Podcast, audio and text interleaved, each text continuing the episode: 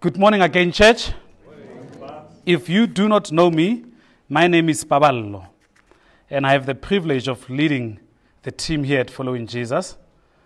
And I say a privilege because indeed, I wonder every morning when I wake up, why me, Lord? And I realize He's saying, it is a privilege to work for me. So I have that privilege. And like Chrissy said, if you are in this place and you are visiting, please. Just keep talking. I want to flow with it. Yeah. You wanna? I want to flow with it. Yeah. Oh yeah. Uh, the I don't know these things, you know. Um, I don't know what's got so far. I tried and so I decided it's fine as long as people can hear me. There go. Nyabo. Sure. so, as you see, I think I need someone to do this every Sunday, just to make sure that my things are in order, you know.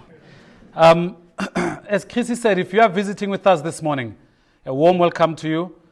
I didn't know there's cake, so I'm going to be the first one in line for that cake. So please come have cake with me. I heard that it's Pule's birthday, so is the cake for Pule? Or is it just cake because we love sweet stuff? Okay, we don't need a reason to have cake, so it's good. Let's have cake, okay? so, guys, as you know, um, we've started a new journey as a church as we've gone through transition. And this week, I had to correct someone and say, we are not going through transition. We've transitioned. Now we are moving ahead. So I need to also start using that language and say, now that we're moving ahead, God has laid something in my heart. And because, like any other leader, you go to God and say, okay, God, now what? What's going to happen on the first week of February when we start our own journey as following Jesus, when Alexander has moved on? And God laid this book in my heart. And it's also a book dear to me. And I'm hoping that when we finish going through this book, indeed God would have done something in our hearts. And the book is the book of Nehemiah. And we are going to spend some weeks in this book. My plan was to spend four weeks, and the team said, no, make it six. And then I'm hoping God will say, make it 12. so we'll see. So if I don't finish, please bear with me. I'm just depending on the Holy Spirit to guide me. But for the next coming weeks, we're going to be looking at the book of Nehemiah. And the book of Nehemiah is an interesting book in a sense that most of the time when you talk about this book, what normally happens is people's minds already go to the wall, rebuilding of the wall. And because of the season that we are in as following Jesus, people can mistaken this as, ha, are we starting to do something afresh now? And my answer is yes and no. Yes, we are doing something new, but we are not doing something that's totally new at the same time. Because we have people who've come before us, who've put a foundation, and we are continuing the journey that they've started. And even in the book of Nehemiah, we cannot read this book in isolation. Because, in fact, this book at some point was the same book with the book of Ezra. And somehow it got divided into two. So if you read this book, it's important that you go back to Ezra and you go back to other scriptures and find out how it's connected to this book. So the work that Nehemiah comes to do in Jerusalem, it's not the first time that someone comes to do work in Jerusalem. So King Nebuchadnezzar, with his Babylon kingdom, comes. And because of the rebellion of the children of Israel, God gives them into the hands of King Nebuchadnezzar. And he comes with his army and they demolish the city. They demolish the temple. And the children of Israel are taken into captivity. So King Nebuchadnezzar takes the children of Israel into captivity. And they spend years and years and years there. And 70 years goes by. And as we know with the kingdoms of this world, kingdoms come and go. So the new kingdom rises, and that kingdom is Persia. And they defeat the Babylons. And once they defeat the Babylons, the new king sits on the throne. And the new king, God puts it in his heart for him to release the children of Israel, to go back to Jerusalem and rebuild their own city. So God puts it in King Cyrus' heart to release the first group. And that group goes with Zerubbabel. Zerubbabel gets to Jerusalem. And with 50,000 people that he took from Babylon, he starts rebuilding the temple of God. People of God are now worshiping in the temple as they used to. But work doesn't end there. Another king comes into place. And that king, God puts it in that king as well and says, Come, release more of my children to go back to Jerusalem. And Ezra takes the second group to Jerusalem. And Ezra's mission is to reconnect the children of Israel to their God, to the book of the law. So Ezra gets on with his mission. And 12 years later, brothers of Nehemiah, they go visit him. And Nehemiah says, How is it back home? The exiles that have been brought back home, how are they doing? And they say, Things are not going well. The walls of Jerusalem are in disgrace, and people are not well. And once again, God puts it in Nehemiah's heart. And once again, God puts it in Nehemiah's heart. And Nehemiah gets sad when he receives this news. So we see that the story of Nehemiah is a story of a continuation of the work that his predecessors had done. And he's just going to continue on that work.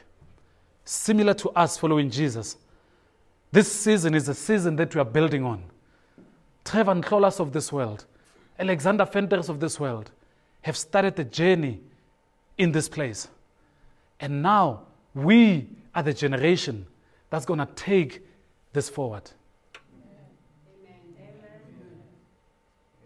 So when we read this book, let's not read it in isolation. Let's remember that work has been done.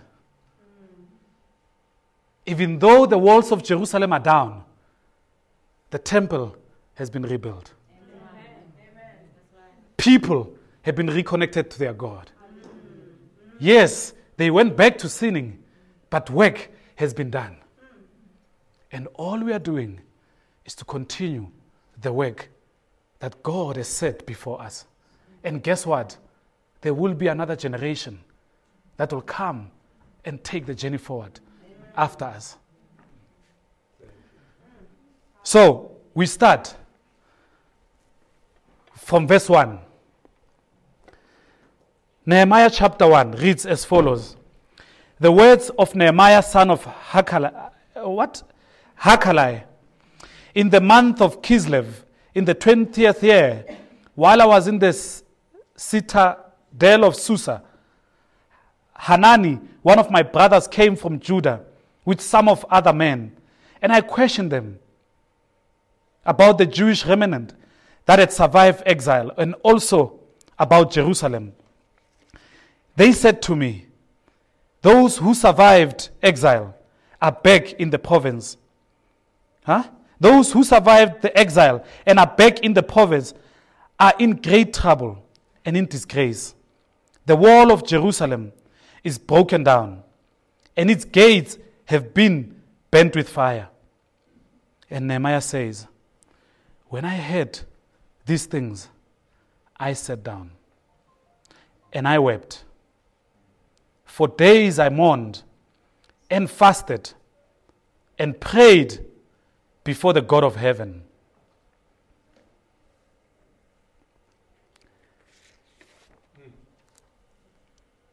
When I heard the news,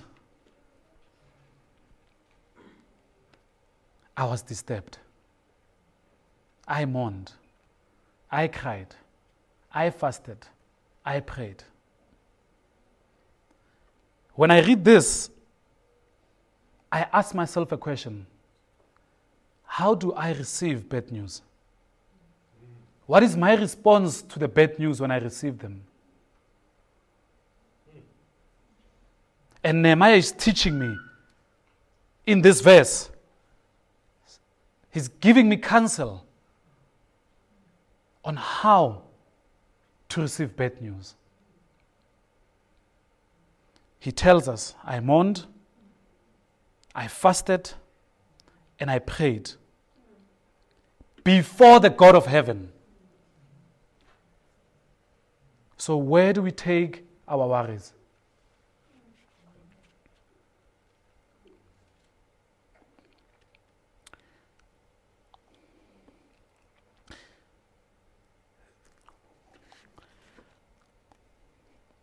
Trevor Kinsley, where do you take your worries? When you received news that your daughter needed an operation, how did you mourn that? How do you mourn the walls that have been broken down in your life? God is saying, bring them to the God of heaven. This is how Nehemiah prays. He says, Lord, the God of heaven, the great and awesome God, who keeps his covenant of love with those who love him and keep his commandments. Let your ear be attentive and let your eyes be open to hear the prayer of your servant that's praying before you. Lord, I'm praying to you day and night for your servants, the people of Israel. Nehemiah receives bad news, but still puts God in his place. He starts his prayer by recognizing who God is. And he says, A God of heaven, the great and awesome God. This is how we respond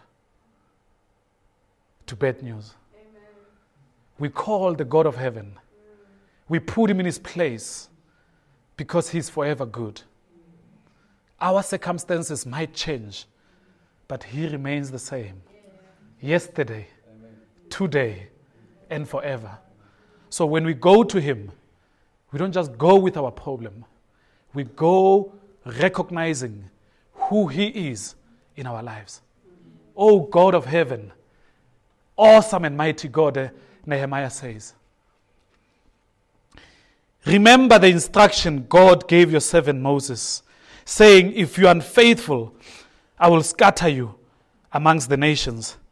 But if you return to me and obey my commands, then if your exiled people are at the f- furthest horizon, I will gather them from there and bring them to the place I have chosen as a dwelling place for my name. Nehemiah prays to God and confesses to God not just his sins, but the sins of his people. Not just his sins, but the sins of his people. How often do you pray for the sins of your fathers? For the sins of your children? For the sins of your siblings? And confess on their behalf and say, God of heaven, I put my brother before you. God of heaven, your children of Israel have disobeyed you. And you said you'll scatter them. But I, Nehemiah, I'm coming before you and I'm putting them before you. I'm interceding on their behalf.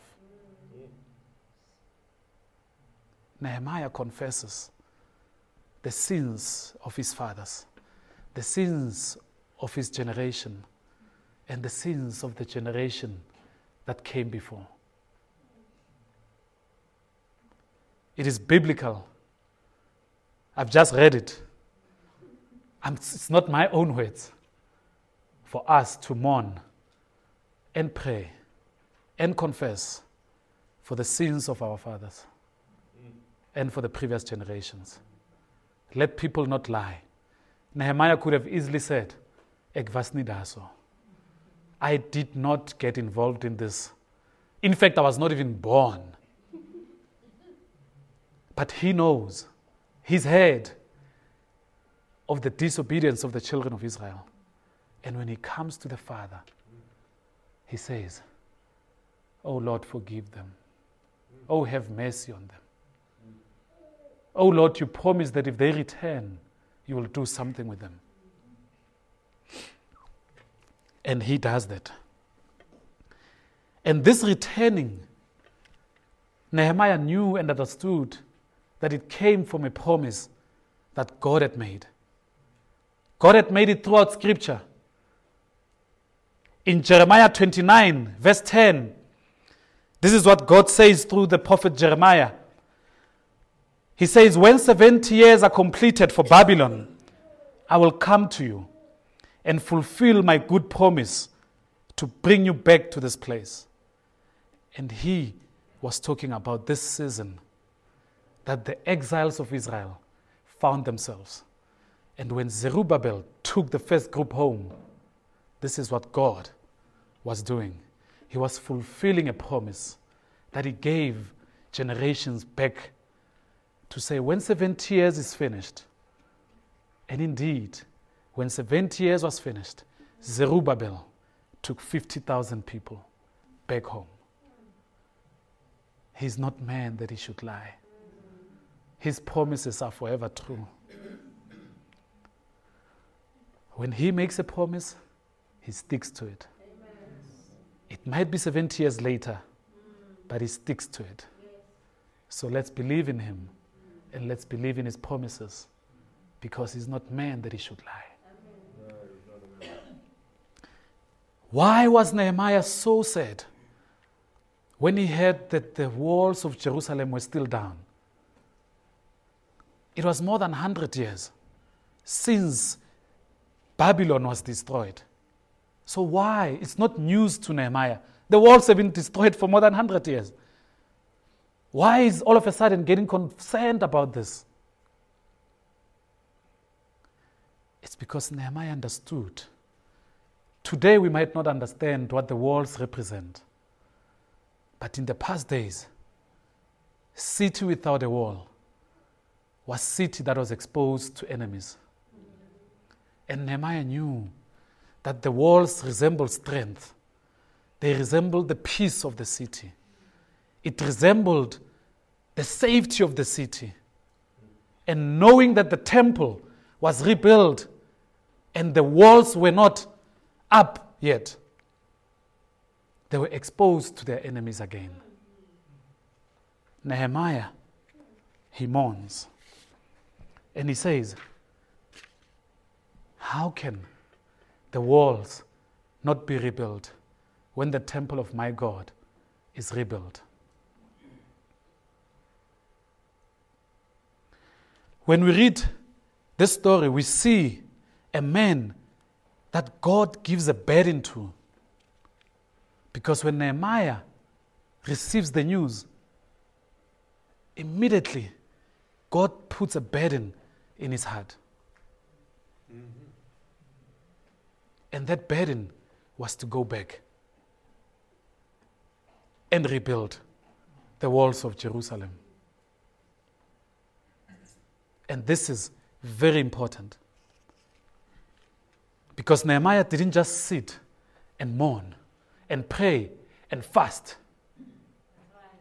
When three months was finished, when he finished the process of mourning, he said, Okay, Lord, now it's time for me to do something about the burden that you've put in my heart. We don't just receive burdens and sit on them. We receive burdens, we mourn over them, we fast over them, we pray over them, and then we take an action. And Nehemiah takes action. And in verse 11, he says, Lord, let your ear be attentive to the prayer of this your, this your servant, and to the prayer of your servants who delight in revering your name. Hey, let your ear be attentive to the prayer of this your servant, and to the prayer of your servants who delight in revering your name. Give your servant success today by granting favor in the presence of this man. And this man, he referred to the king, King Artaxerxes. And he says, just by the way, just by the way, I was a cupbearer to the king. I was a cupbearer to the king. This God of promise, this God of love, this God of truth didn't put Nehemiah as a cupbearer by chance, by mistake. He knew that one day he's going to use this man in a mighty way. And some of us might be like Nehemiah. We might just be cupbearers. You know, the job of a cupbearer is to taste the wine before the king drinks. In case there is poison, Nehemiah must die first. Nehemiah was that guy who the king will say, eh, What do you think? At the same time, Nehemiah couldn't behave in a certain way when he was around the king. He was exposed to the wealth of the palace, but he was still an exile. Some of us in this room, God has put us in places, and we think we are just mere cupbearers. And we haven't seen that God, in His wisdom, has put us in places for a reason. Same as Esther, maybe He's put you in that place for a time such as this. I know that God has put me here at following Jesus for a season such as this. Amen. So maybe you need to just say, I'm not just a clerk. I'm not just a teacher. Maybe you need to start asking yourself and saying, Lord, why have you put me here? Why have you put me here? And let God reveal his plans for your life in the place in which you exist. That's true. So Nehemiah puts a plan in motion and he says, Give me favor in the eyes of the king. So, Nehemiah in the 20th of Nis, in the 20th of Nisan, verse chapter 2, verse 1, in the 20th month of Nisan, in the 20th year of King Artaxerxes, when wine was brought to him, I took the wine and gave it to the king. It had not, I had not been sad in his presence before. So the king asked me, Why does your face look so sad? Why you are, why when you are not ill, your face looks so sad? And then this is what the king says. This can be nothing but sadness of the heart. A burden is a sadness of the heart. If you are driving If you are walking, if you are in a taxi, and you see something happen to someone, and your heart gets full of sadness, you need to know that's God putting a burden in your heart. And you need to do something about it. It is not just a feeling, it's God whispering to you and saying, Babalo, do you see that poor lady? Can you feel how sad your heart has become just by looking at her? Babalo, it is me who's calling you to do something about it. So it is Babalo who needs to go and mourn and fast and pray and say, My God, the God of heaven, the awesome God, grant me favor and show me where to start.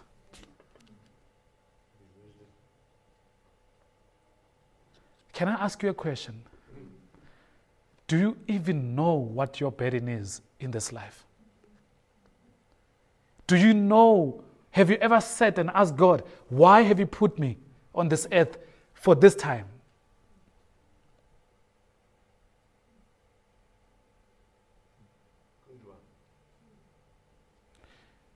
All of us are here for a reason.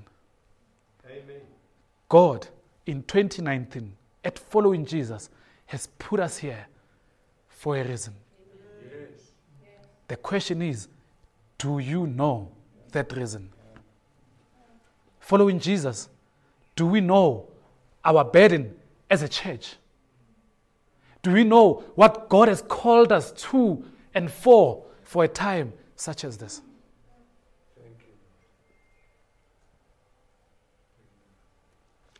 If we know what our burden is, the next question is what are you doing about it?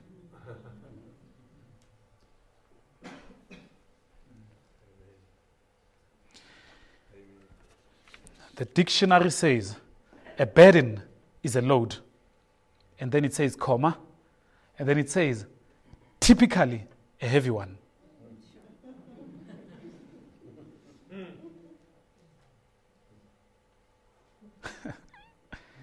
typically a heavy one.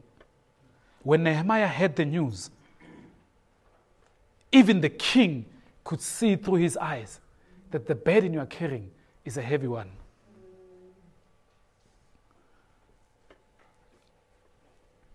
A burden, it's something that brings sadness to your heart. It is something that you cannot get rid of. You go to bed, you think about it. You go to sleep and wake up and think about it. You are at work, you think about it. You are driving, you see it. You cannot shake it off. But also, a burden is something you should be willing to fight for. It's something you need to be willing to risk your life for. Do you know it was dangerous to be sad around the king? Yes. You could not be sad around the king. Yet Nehemiah, the burden he was carrying, was so much that even around the king, he looked sad.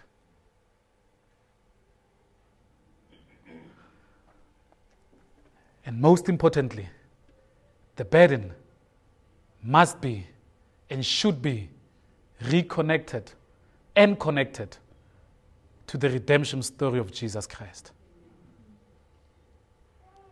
If your burden does not lead to people being reconciled to their God, it is not from God. When a burden comes into your heart, it should be in line with God's heart.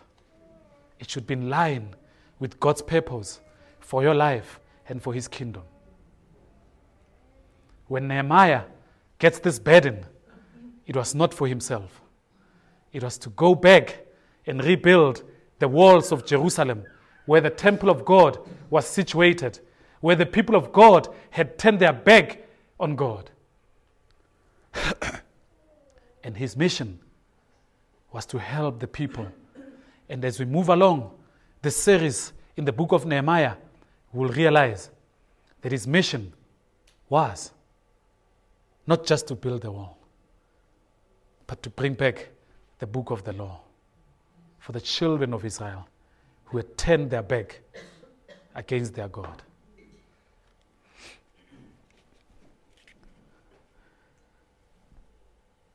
We need to find out what our burden is and live in it and do something about it. When I was growing up, when I was growing up, I grew up in Soweto. And as you can imagine, I was born in 1984. Few years, I think it's 10 years to be exact, before apartheid ended. And even in that tender age, I grew up in an environment where things were put in my head. I grew up in an environment where I was taught certain things about certain people. So I ended up growing up with a lot of hatred for white people because of the things that I was told they did to my people. And I grew up with that thing. And it created such a hatred in my heart. And obviously, King Jesus came into my life. Praise God. Amen. And King Jesus, through his grace and through his power, healed my heart. Thank you, Jesus. But he did not just heal my heart, he put a burden in my heart. And he said, Pubs, the very same thing that used to weigh you down, I'm going to use it for my glory. So if you want to know my, what my burden is, my burden is the ministry of reconciliation. Not just the ministry of reconciliation to men, but to God.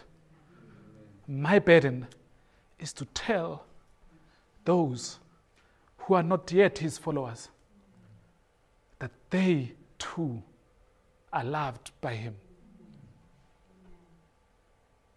My burden is to help in reconciling men to men.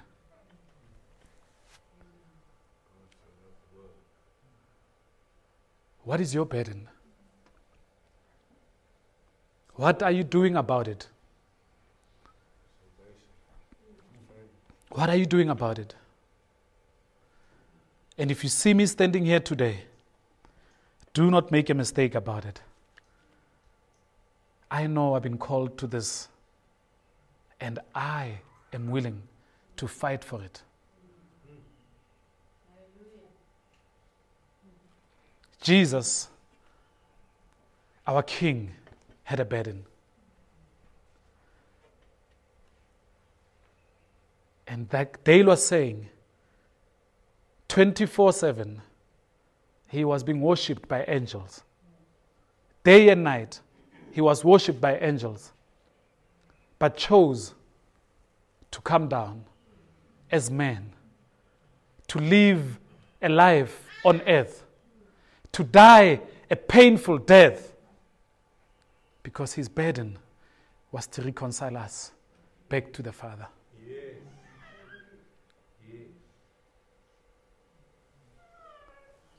If we serve a king that had a burden that he was willing to fight for, to even die for,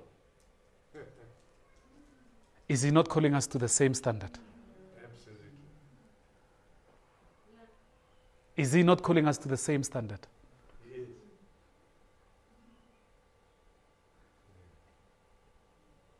When you find your burden, if you have found your burden, you need to be willing to do something about it.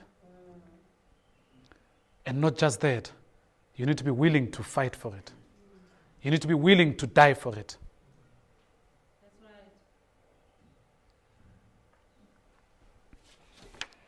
When he stood on that cross, And he said, Eloi, Eloi, Eloi.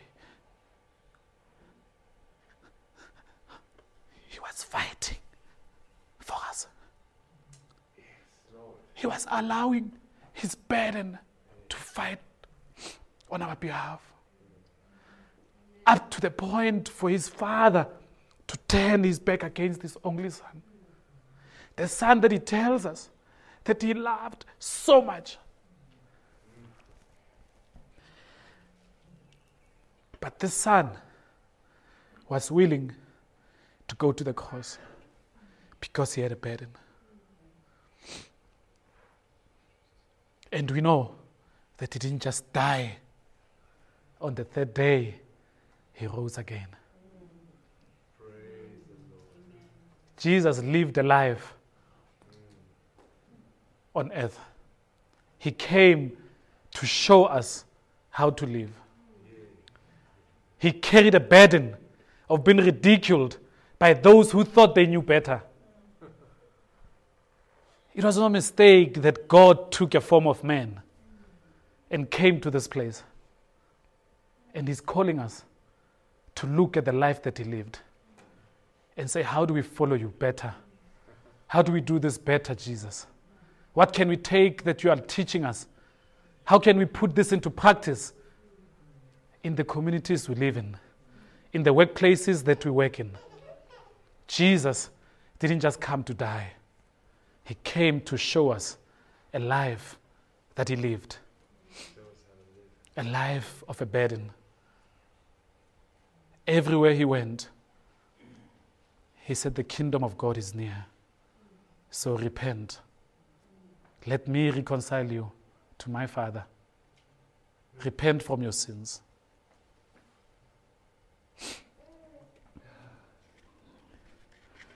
What are some of the walls in your life that are down? Is it the wall of marriage in your life that is broken down? Do you need God to restore that section of the wall? What are some of the walls following Jesus that you see down in this place?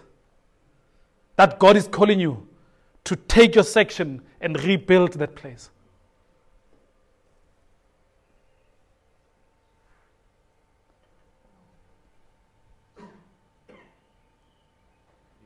If you see the walls that have been broken down in your life, what are you doing about it?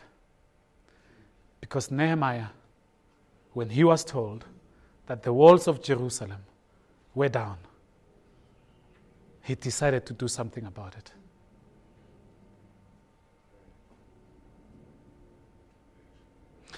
I'm going to ask Dale to come and play in the background as I conclude my message. The amazing thing that Nehemiah does, he recognizes that his help can only come from one place. His help can only come from the awesome God, the God of heaven. If God has a burden that is put in your life, the only help can come from Him. The only help can come from Him.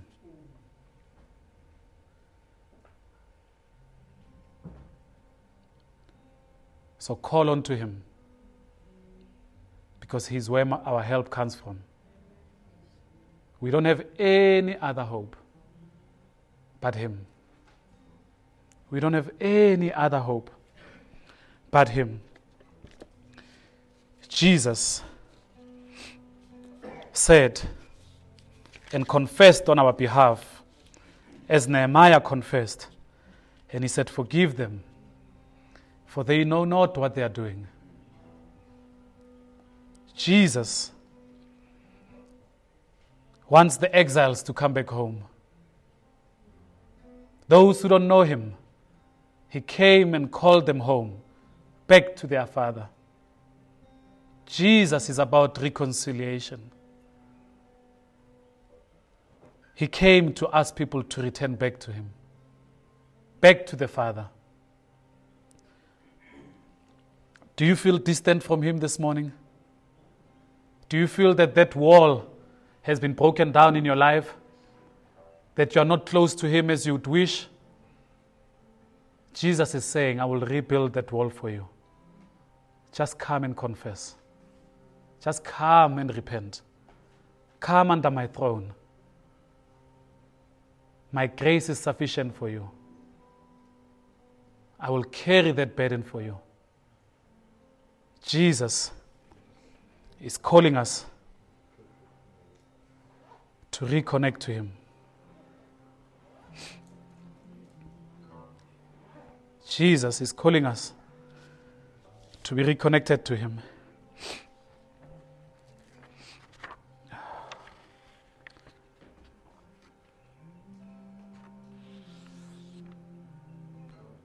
Hey, why don't you why don't you do business with God right now?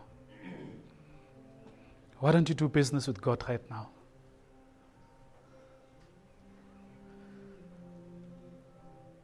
Can you identify the walls? Can you see the walls? Are you going to confess about the walls? Are you going to repent about that section of your wall that's not in line?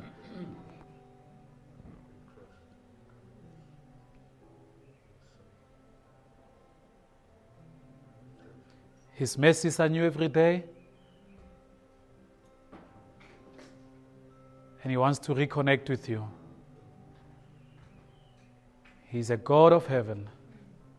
He's an awesome and mighty God. He's a God who loves us when we return to Him. As He said, and as Nehemiah prayed, if they return to you, your grace will be sufficient for them. So He's calling you this morning. Return to Him. Return to Him.